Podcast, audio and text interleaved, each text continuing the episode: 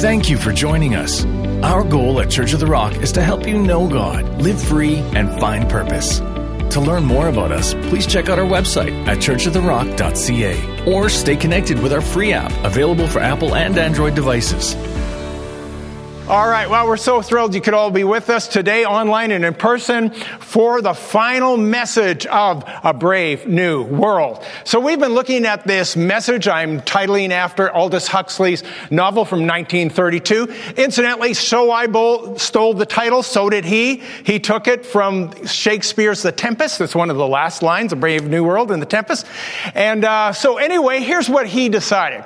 He felt that the future was going to look like this. It was going to be a place where people were genetically engineered, socially indoctrinated, pharmaceutically anesthetized. They were going to be stripped of their freedom, their individuality, and their privacy, and they weren't even going to notice.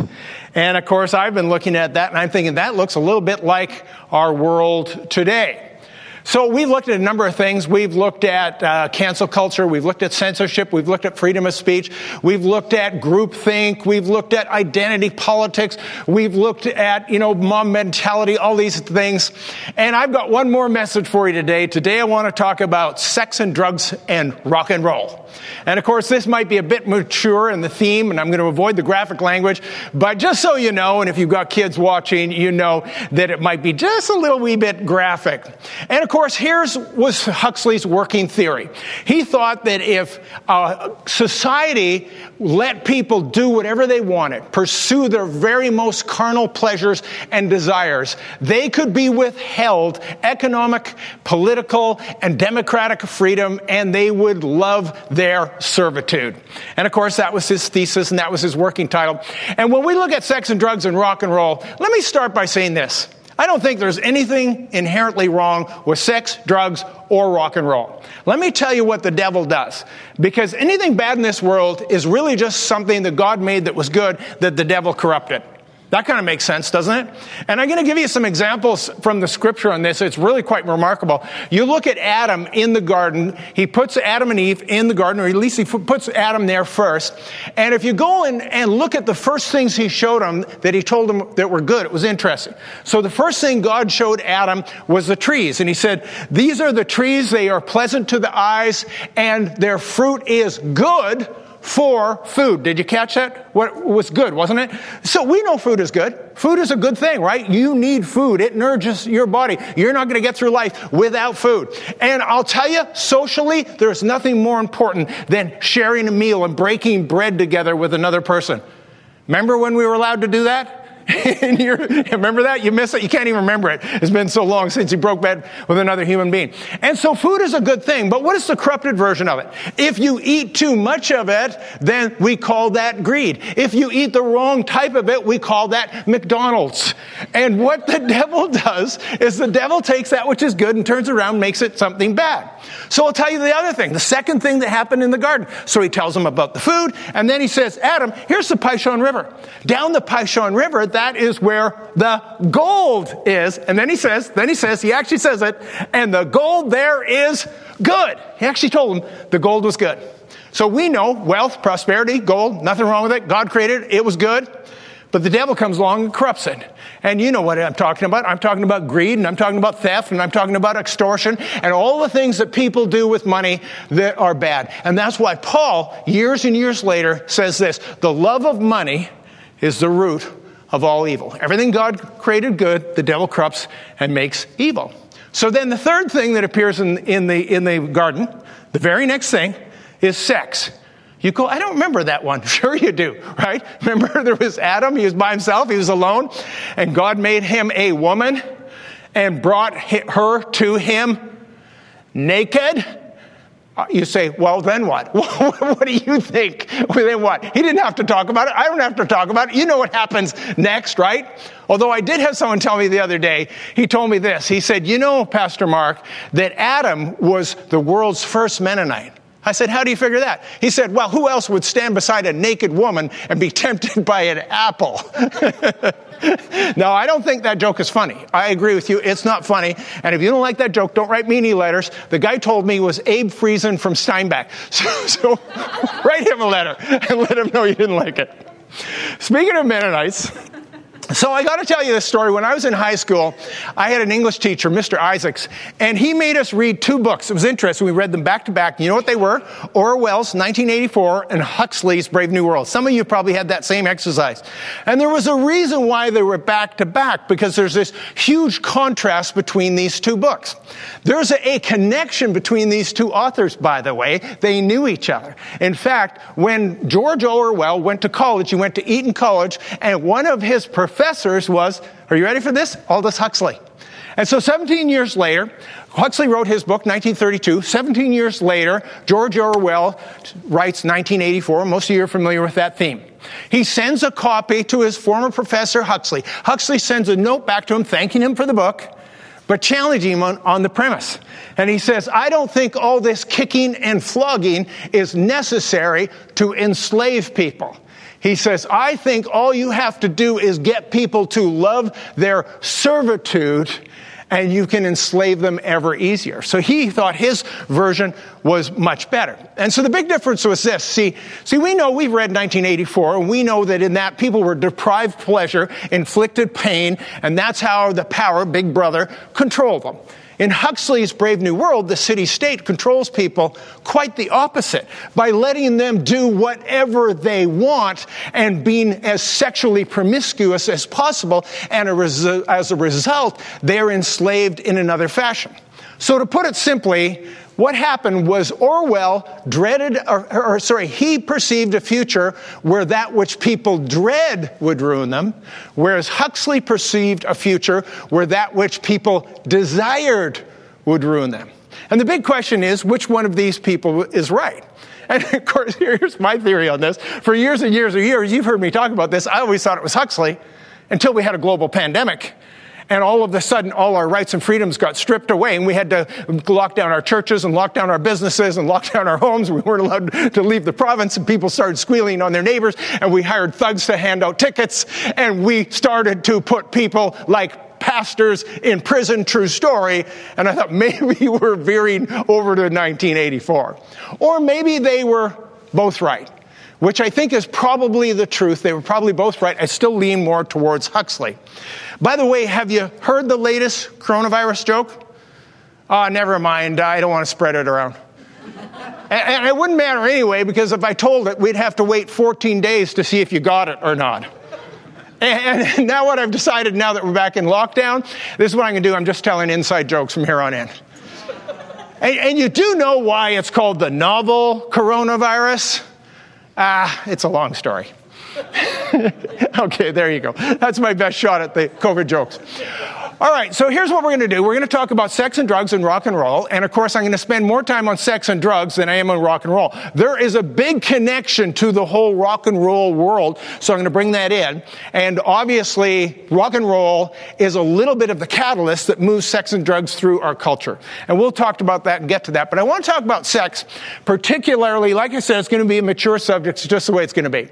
But when we look in Brave New World, interesting, the whole premise. And it's really the real key in it was that, that what Huxley perceived was if uh, if you could have people that could were allowed to pursue any of their carnal pleasure, you could really ensnare them. And this in particular, what he did was his world, there was monogamy and marriage that was completely forbidden. You weren't allowed to be, have a monogamous relationship of any sort. You weren't allowed to have marriage. Why is that so important? And not to mention the fact that the state was raising the kids, not the parents. So essentially what he did was eliminated the family.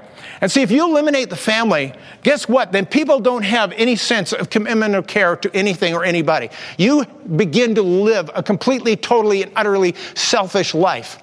And that was sort of the, the idea that if people were not interested in anybody but themselves, they would just pursue their only, uh, their pleasures, and there would no be any higher aspirations in life. The higher aspirations of, of you know, nobility and honorability and virtue and sacrifice and, uh, you know, servanthood to others. And why would you pursue any of those other things? And the family has become the most powerful institution in the world throughout all of history. For why?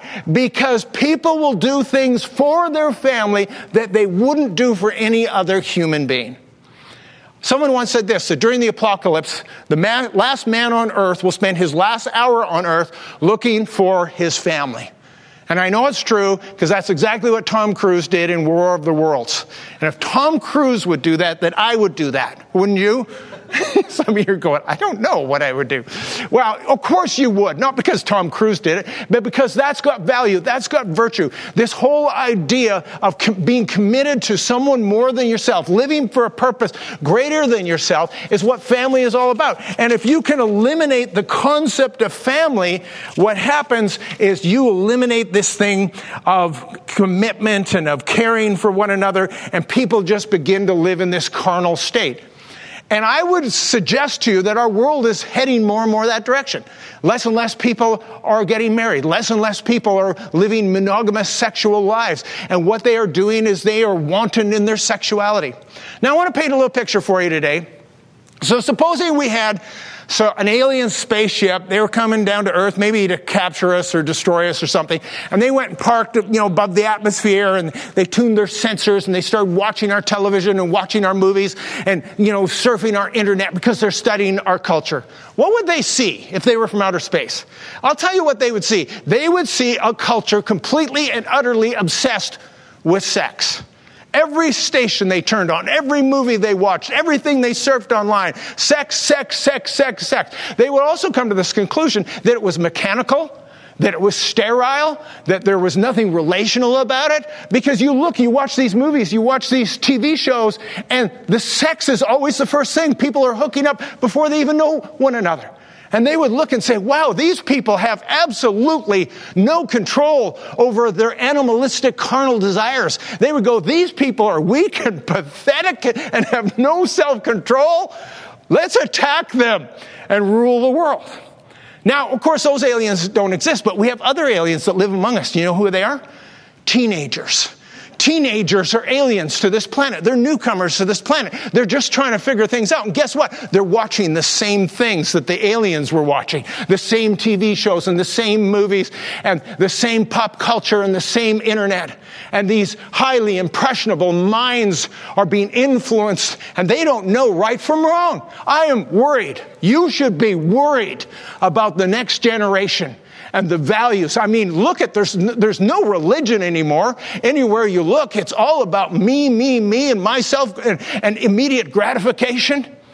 And see, and this is where rock and roll comes in. And because rock and roll, pop culture, and pop music, this has been the purveyor of the, the, this, this milieu that we live in, this highly charged sexual environment. And it all began in 1956 and you'll never guess with whom. Elvis Presley. It's Elvis Presley's fault. You say, what? Well, I'm going to prove it to you. In 1956, he was an up and comer. He was not yet a household name, but he was an up and comer. He had sort of some things going on. And what he did was he appeared on the Milton Berle show in 1956 and he did his infamous song, Hound Dog. I'm going to show you the clip. And I'm telling you, guard your children's eyes. Here it is 1956, Milton Berle Show. Crying all the time. You ain't nothing but a hound dog, crying all the time. Well, you ain't never gonna and you ain't no friend of mine. Here comes, there it is. Oh my goodness! Did you see it? Did you see it? Did you see it?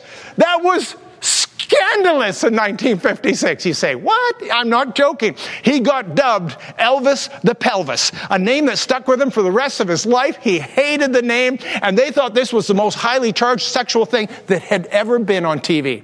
1957, he's on the Ed Sullivan Show. Some of you remember this story. He got shot from the waist up. They did not show the lower half of his body because it was too scandalous. And see, this is what I think happened. 1956, 1957, everybody saw that, that this moment, this scandalous moment, this huge degradation of human sexuality, it launched him to stardom. And so for 65 years since that time, people have continued to push the envelope in pop culture and in the world of rock and roll. And you know exactly what I'm talking about. And every year, if I'm going to be noticed, if someone's going to pay attention to me, I got to go a little bit further than the last pop star did. That's why Madonna and later Lady Gaga started showing up on stage in their underwear, for goodness sakes. Why are they wearing their underwear? Why not? Get people's attention, that's why. And many of you will remember 2014, the Super Bowl halftime show. You remember what I'm talking about. Justin Timberlake, Janet Jackson, and the infamous, the notorious wardrobe malfunction.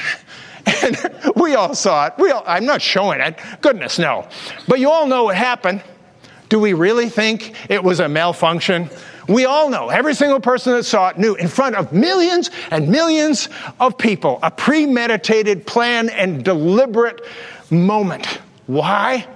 Why not, as far as they're concerned? You get the notoriety, you get your name out, you take it to the next level. And of course, a few years later, the same thing happened to Adam Levine at the Super Bowl. You remember, wardrobe malfunction, his shirt fell off. I mean, the poor guy was standing there half naked. Oh my goodness, nobody wants to see that, do they? You got that right. And, and, you, and you look at it and you go, really? Really, Adam? You're going with this? You think we really want to look like that? The answer is no. But you get my point. What they're doing is pushing the envelope of decency a little further, a little further every time with every artist, with every year that goes by. I want to tell you the story of Hannah Montana. How many know who Hannah Montana is? Disney little princess, beautiful. My daughters grew up watching Hannah Montana. They always watch. I used to watch it with them. And of course, we know who Hannah, Hannah Montana is. She's Miley Cyrus. Grew up in a Christian home. You know her dad, Billy Ray, you know, the achy breaky heart guy, poor fella, and the mullet. And anyway, she brought up, was brought up in this Christian home. She was baptized at the age of 12. Do you know that she wore a promise ring, a purity ring? What, during her teenage years, promising to her parents and to God that she would remain pure. But then, after Hannah Montana, the girl next door, had run its course, what was she going to do to break into the world of pop music? Because it wasn't happening for her. And she shed her hair and she shed her clothes and she appeared on a wrecking ball completely naked. That's the song, Wrecking Ball, the video, Wrecking Ball. Did the most bizarre things, you remember. She got naked and licked a sledgehammer. You know, how come when Miley Cyrus gets naked and licks a sledgehammer, they call it art? When I do it, I get kicked out of Home Depot. What, what's, what's that all about? And you know, I'm not the only one who's tried it. You know who, who else tried it? Betty White. Y'all know who Betty White is? you got. You got to crack up. Betty White just kills me. Do you know that Betty White is 99 years old and still acting and still kissing hammers? She's a riot. She's hilarious. Now, here's where I'm going with this. You understand, now I've sort of built this case, so you understand where rock music and pop culture is going. They have to push the limits. They have to, they have to offend your sensibilities, or they're not going to get the notice they want. So you may or may not know this about me. I'm a big music guy. I love music. I watch all the anthologies, all the documentaries. If there's one on the History Channel about some band, I'm watching it. I know music way better than you think I know it. I probably, you could not stump me on name that tune. I'd probably get it. I am that good. And one of the things I do, one of the things I love, is I like to watch and see what the up and coming songs and artists were. And so I would like to, emphasis on the like, I would like to watch the Grammys. And I've tried. Every, every year I try. But every year it's becoming more difficult. In 2021, it went over the top. And some of you know where I'm going with this. So we were watching it. There we were in our family room. We were about, I don't know, only a third of the way through. I saw what was coming up. I said, Kathy, we cannot watch this. And I turned it off and I didn't see it, but I read about it the next day. And some of you know what I'm talking about. I'm talking about the rapper Cardi B and Megan Thee Stallion. And the two of these did something on television that could only be described as pornographic. There's no other way it can be described. I didn't see it, but I read all about it and I heard all about it. And what they did was just unbelievable on national television, on network television during prime time, and we know for a fact there would have been kids watching it, and they did something so obscene, so pornographic, and she defended herself saying this that it was all about woman's empowerment. And I have a simple question. How does female degradation, how does self exploitation, how does, how does uh, objectifying your body in public on national television, how on earth does that in any way empower women? And sure, all the male rappers cheered her on. Of course they did. They love that kind of stuff. But if you ask me, if you look at this, this set the women's movement back decades. and decades. The very thing that they have railed against, that women have been objectified as nothing more than sex objects, these women went and did, and then claimed it's their sense of sexual woman's empowerment. And I'm telling you, when I saw this, I thought, I really miss the good old days of old fashioned feminism. You know, you know, this type. We can do it. You know, strong, bold f- females to say, whatever you can do, we can do. Where's that? I miss feminism. If this is the alternative, and let me give you a little sidebar here that I think is really important. That I don't believe anybody has done more for women's empowerment in the history of mankind than Jesus Christ himself. Jesus Christ empowered women. Go look at the story. He lived in a time and a day and age where women had no rights, no freedom. They had no economic power. They had no divorce rights. They had nothing. The men could divorce the women, but the women couldn't do anything. And if a husband left her destitute, she was destitute. And Jesus comes along and he treats women with incredible respect and decorum. So much so, we always talk about, you know, his big famous apostles, Peter, John, and James. Those weren't his best apostles, his best disciples. Go read the story. Who are the most faithful? Who are the most dedicated? Who are the most engaged? They were Mary and Martha and Mary Magdalene and some of these other women. They were there when, when the others scattered.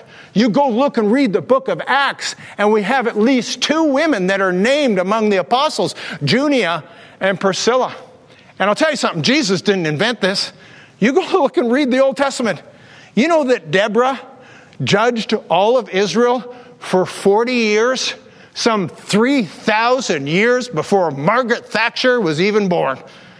This is an incredible story when you look at how God empowers women. And where are women the most empowered in the world? I'll tell you where. In the Western Christian world, that's where. Because God understands something about that. And so when I look at these pictures and I see what some of these women out there in the world of music and pop culture and art are doing and acting like common prostitutes, I think they're, they're setting the movement back decades and decades. But here's the big question Here's the big question. This is the, the, moment. What do we do about it? I always have the surprising answer for you. Are you ready for the surprising answer? That's what I've been doing in this series. What do we do about it? The answer is nothing. Seriously, Pastor Mark, we're going to do nothing? That's exactly what we're going to do. We are not called to do anything, I'm going to prove it to you because there's nothing we can do about it. Because you can't actually change your world. You actually can't change people within the world. And I'm going to show you the answer because you can't censor them. You know what I think about censorship. I've talked all about that during this series. Censorship doesn't work. So I'm going to tell you what Paul says about this. Because Paul the Apostle, Jesus, the rest of the disciples, they lived in a time, particularly in the Greek part of the world, Asia Minor, that was far more sexually broken and perverse than our world has been. And everything that we've seen, everything that we are seeing, and I'm not going to describe any of it, it all existed in Paul's day. And the kinds of things, you can go read it for yourself. Go read about the Greek Empire and sexuality. You will be shocked. And yet, this is what Paul writes because he saw some of these things creeping into the church in Corinth. And he said, Some things that are not even named among the Gentiles, you're doing right in the church. So he writes them this letter and he rebukes them. And in 1 Corinthians chapter 5 verse 9 he says, I wrote to you in my epistle not to keep company with sexually immoral people. Yet I certainly did not mean sexually immoral people of the world or with the covetous or extortioners or idolaters, since then you would need to go out of the world. But now I have written to you not to keep company with anyone named a brother who is sexually immoral or covetous or idolater or reviler or drunkard or an extortioner, not even to eat with such a person. For what I have to do, what have I to do with judging also who are on the outside? Do you not judge those who are on the inside? But those on the outside, God judges. Therefore, put away yourselves from the evil person. So he explains it here in some pretty great detail. I want to make mention of one word, the, the kind of catch all phrase that we see in Scripture for sexual immorality is right here. He uses it three times. And in the Greek language, that one word, which is, encompasses all the aberrant sexual behaviors, whatever you can think of, are in that word. The Greek word is the word porneia which I think you know what English word comes from that. And he uses that word. And I'm not going to define it or describe it. You can figure it out. And so, anyway, he says, you can't separate yourself from these people in the world because otherwise you have to leave the world. It's everywhere. Everywhere you look, everywhere you go, you're going to find these people. But for God's sake, don't let it come into the church. Don't let it creep in here and don't you live like the rest of the world. And he says, we have to judge one another. We have to hold one another uh, in account. He says, God will judge those people. Oh, don't make any mistake about it. God will judge those people. He will deal with those people, but you can't deal with those people. There's nothing you can do for it. And you know why? Because you cannot change people from the outside in. You could legislate whatever you want, but it's not going to work because you haven't changed people's hearts. And even Paul admits this in the book of Romans. He said the, the law didn't have any power over people because of the weakness of the flesh. Or, in other words, he says, even the law, even the Ten Commandments didn't work. Not that it wasn't righteous, it was, but it didn't work because it tried to work from the outside in. And the only way you can change people is from the inside out. And the only way you do that is by bringing them into a personal relationship with the living God. You all know what I'm talking about here, don't you? And that's what he was telling us here. He says, You know what? You're going to be in this world. You're going to see things you're not going to like. There's not anything you can do about it except keep yourself unstained from the world. And what I want to do is I want to take just a couple of minutes here and I want to talk about God's original intent for sexuality because I think it's important for us to talk about this. And I'm going to give you another verse. It's out of Hebrews chapter 13. And in Hebrews chapter 13, verse 4, it says this Marriage is honorable among all, and the bed undefiled, but fornicators and adulterers God will judge. And what he does is he contrasts sexuality in the marriage bed and sexuality outside of the marriage bed. And he says, within the marriage bed, within the confines of the marriage, sexuality is not sinful. It's honorable and all. It is, the bed is undefiled. There's no sin in sexuality within the marriage bed. But anything outside that marriage relationship is called fornication or adultery or premarital sex, call it what you want, sexual immorality, porneia, anything outside, he says God will judge those people. And he says, I want you as the church. I can't change the world. I can't tell the, church, the world what to do, but I can tell you what to do. This is what Paul's saying. And he says, within the marriage bed. And you see, here's why it's so important. You say, why would God care? I'll tell you why God cares. Because God created us and we're his children. And we are the temple of the Holy Spirit. And when a man and a woman come together in that intimate sexual relationship, there is nothing on this planet more intimate and vulnerable than sexuality. That moment, you are not only uniting sexually, but emotionally, hormonally, spiritually. It's two human beings coming together in this way of completely exposing and becoming vulnerable to one another. Why on God's green earth would anyone ever do that with a stranger? That's why God's offended by it. This is his intention for it. Let me tell you one little sidebar on this, too, that's sort of important that people don't know. It has to do with virginity. And uh, you can, I've, I've, written a whole chapter on this in my book, A Greater Passion. So if you want to know the rest of the story, go read it there. But here's the shortest, shortest version of it. When a man and a wife come together on their marriage bed for the very first night, you all know there's a spotting of blood. And that spotting of blood is a symbol of the blood covenant that this man and woman they have not entered into an agreement. They have not entered into a contract. They have entered into a blood covenant for life, one with another, and it was sealed by the shedding of blood. Why would you ever give away your virginity? And yet, young people treat it today like it's some dreadful thing that needs to be discarded because it's a millstone around their neck. You say, Pastor Mark, give your head a shake. There's no virgins left in the world. Nobody gets married as a virgin. They do in this church. We marry dozens of them every year. People who have saved themselves for marriage, and they've told us about it. And you know what else they've said? They said, We're so grateful we waited. We're so grateful we were able to enter into this lifelong relationship with another human being without all the sexual baggage that so many other people bring into it that messes everything up. And I could tell you story after story, and I'm not going to. And so, one of the things I do when I challenge people that are getting married that are, because we get a lot of people in this church, let's just be honest about this. People come to this church, they come to Christ, they're excited. A lot of times they come, they're living together. And they'll come, they'll ask us, say, say will, you, will you marry us? And I'll say, well, I always ask this question, always. I say, are you living together? You will not be surprised. Many times they are living together.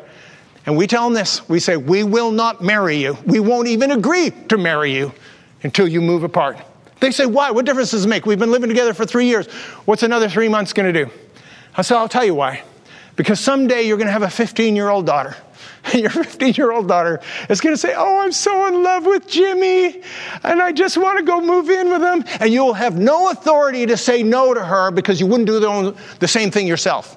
And you create moral authority. Sure, you've made mistakes. Sure, you've, you've blown it. But you can start again, start afresh. And so I tell them that and I challenge them that. I've never had anyone defy me on that yet. And they've listened to that and they go, you know what? He's right. If I have a 15 year old daughter, that's exactly how I'm going to feel about it. I want the moral authority. Every last one of them has moved out. I had one guy, he lived in his semi truck for three months. He had nowhere to go. I said, You better get used to it. You'll probably spend a lot of nights in there once you're married. probably shouldn't have told him that.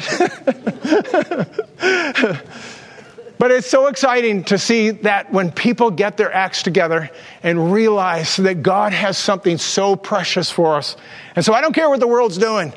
The, God has given us this beautiful gift called sexuality, and we need to cherish it for what it is.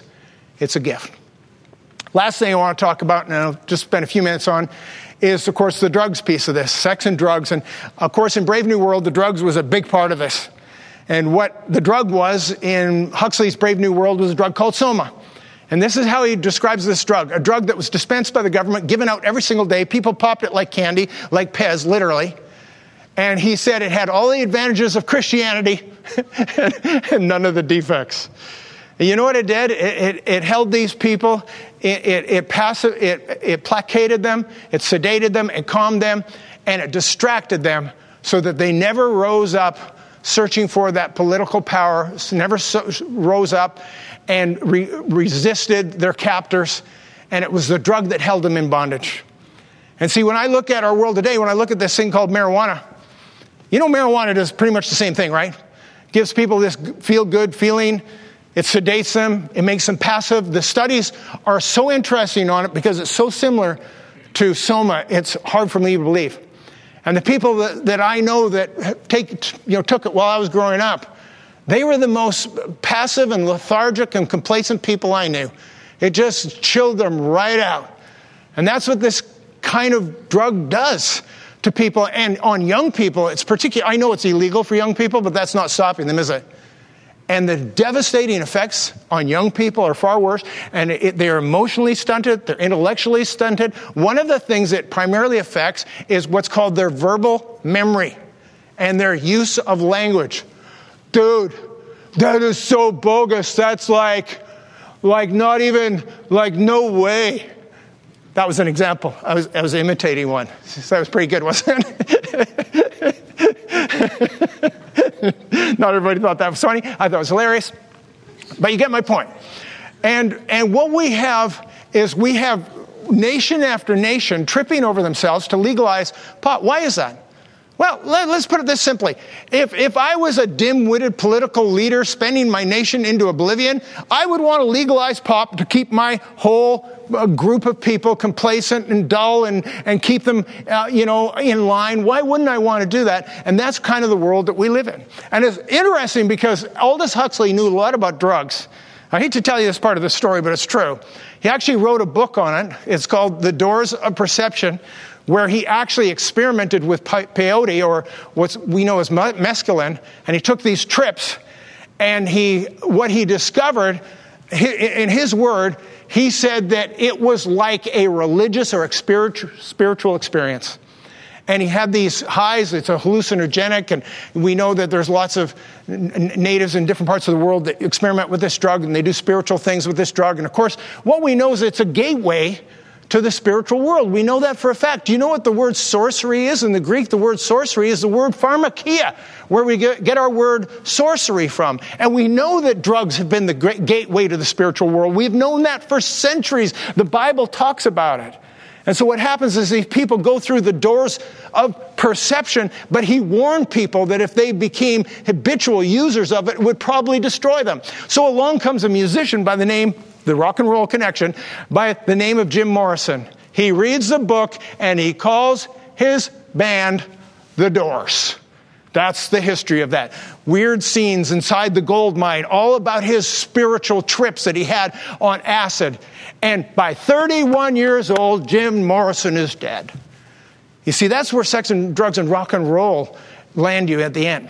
Now, just want to take this last minute and challenge you on one other thing. We look at that and we go, oh, yeah, yeah, recreational drugs, that's a bad thing, Pastor Mark. We're with you, we're tracking with you. But I want to remind us that we are kind of a nation and kind of a culture of drug addicts. 50% of all adults take medications of one sort or another every single day. And you know, I understand people need, some people need them to stay alive. We have a family member needs drugs every single day or be dead in a, dead in a week. I get it. But you know what? That's not true with many of us. What happens is many of us are not willing to make the lifestyle choices and changes that we need to. And we go to the doctor, give me something, give me something, give me something to deal with this, give me something to deal with that. And we're on this and we're on that, we're on this and we're on that. And people are hopped up. And some people, many people, are taking a handful of drugs every single day because they're not willing to make some of the lifestyle choices that maybe could improve their health. It's like the story of this guy goes to the doctor. He says, Doctor, I'm overweight. Can you give me something to help me lose some weight? So the doctor gives him this big bottle of pills. And he says, How many do I take a day? He says, You don't take any of them. You dump the whole bottle on the floor three times a day, and you bend down and you pick them up one by one. You need some exercise. That's good. That's good. So let me finish with one little story here. Some of you know part of this story. So, about five years ago, Kathy and I went to Nepal. We went to the city of Kathmandu. We were working with the, the uh, translation project there. Kathmandu is the fourth most polluted city in the world. The pollution just hangs in the valley, uh, in the base of the Himalayas, and it never leaves. And the funny thing was, five years ago, everybody was wearing masks, everybody in the city, just like people do now here, but for a different reason. Now, I wasn't smart enough to wear a mask, and I didn't have one. The whole time I was there, I didn't wear a mask. By the time I came back, I had lost my voice and I couldn't talk. I'm telling you, that's like having broken fingers for a pianist. I mean, I'm a preacher, for goodness sakes. So I managed to get through my message the next week, barely. It was just ah, going like this. I thought, I'm in big trouble. So I got in to see a doctor right away, an ENT, ear, nose, throat guy. He looked at it. He said, Yes, I can see damage on your vocal cords, but I don't think it's the pollution. I think you've got acid reflux. And he says, What you need is you need these pills. And he gave me this big, huge honking bottle of pills. So he, I said, How many do I have to take? He says, Three a day. I said, How long do I have to do that for? He says, Probably for the rest of your life. And I took these pills home. And I thought, I don't even know what these pills are. So I looked it up on the internet. You can be a doctor on the internet. You, you can find out anything you want. Turns out these things are called proton pump inhibitors. I didn't even know I had a proton pump. I didn't even know I was a cyborg. I thought I was a human being. And here I had a proton pump, and the doctor wanted me to inhibit it. So I thought I better find out what that proton pump does. Turns out the proton pump is very important for your cell development in your body. It, there's a reason it was put there, and the doctor wanted me to inhibit it which sounded like slowing it down or stopping it. And I thought, I don't want to take these pills. So I decided to get a second opinion. So I asked my daughter. I said, So what do you think? She says, I think you talk too much, Pop. You can always count on your children to give you. Now, now, when I say a second opinion, I mean literally a second opinion. My daughter's a speech language pathologist. And so I said, No, no, I mean, what's your professional opinion? She says, My professional opinion is you talk too much. You never shut up. Haven't you noticed? I said, Yeah, I have kind of noticed that. Why? What do you say? You won't even shut up right now. Can you listen to me for two minutes here? I'm trying to tell you, Pop, you're talking too much and you're wearing out your vocal cords. I said, Well, what's your prescription? She says, Could you shut up for one week? I said, Like, how shut up? She said, Like, shut up, like, not talk for a whole week. I said, I could try. So I took the week off. I said to Kathy, I said, Kathy, you can't talk to me for a week. She had no problem doing that. She once went a whole year without talking to me, gave me the silent treatment. She was an expert at that. I had the trouble. But guess what? After a week, guess what? The voice came back. And I didn't need to inhibit The proton pump. Now, I told that story in church some Sunday. Two doctors came up to me and they said, We're not happy that you defied your doctor's orders. However, you made the right choice. Those drugs are really powerful. You should not be on them for the rest of your life. Good for you, Pastor. And I went, Yeah, good for me. and you know, I've just made this decision that I'm not going to live by everything the world tells me to do. And that's what this whole series is about. Brave New Worlds is about the fact that our world is trying to get us to conform to this, to that, to the next thing. There's all this pressure on us. And Paul says this do not be conformed to this world, but be transformed by the renewing of your mind that you may prove the good and acceptable and the perfect will of God. We have a higher calling. We have a better calling. We don't have to follow down this path that the world is trying to lead, a path of good intention that leads to hell. We have a path that leads us to the good and the acceptable and the perfect will of God. But we're going to have to start living a little different, thinking a little different, renewing our mind, and we will find the will of God and we will find life and life more abundantly. That's the brave new world I'm interested in. Amen. All right, let's take a moment. I want to talk to all those online. And you heard me say that the most important thing is a personal relationship with the living God. And unless you get a hold of that, none of this stuff, far fetched stuff I've talked about, is worked. It's not even possible until you make that commitment to the Lord Jesus Christ. And it's so simple. You just need to make that decision. He's done all the work for you. And if you're watching right now, there's a little hand that pops up like this. And if you click that hand, you're saying, I am ready to make that decision today to be a follower of Jesus. And I want to encourage you to click that hand right now, and I'm going to lead you in a prayer. And those in the room, they're going to pray with me. So let's all pray together. Lord Jesus, I confess I've conformed to the world. There's all this pressure on me to do what it demands. But that changes today because you died on the cross for my sin, rose again on the third day, and you forever live to be my Lord. Old things have passed away all things have become new. Today I'm a new creation in Christ. Today I'm a Christian. In Jesus' mighty name. Amen. Let's give the Lord a shout. Thank you for joining us. God bless you, and we'll see you online next Sunday. Thanks for joining us. We want to help you know God, live free, and find purpose. To find resources to grow in your relationship with Christ, go to churchoftherock.ca slash next. You can also join us at one of our campuses, including our interactive online campus at churchoftherock.live. For locations, service times, or to support the ministry of Church of the Rock, please go to churchoftherock.ca or download the Church of the Rock app.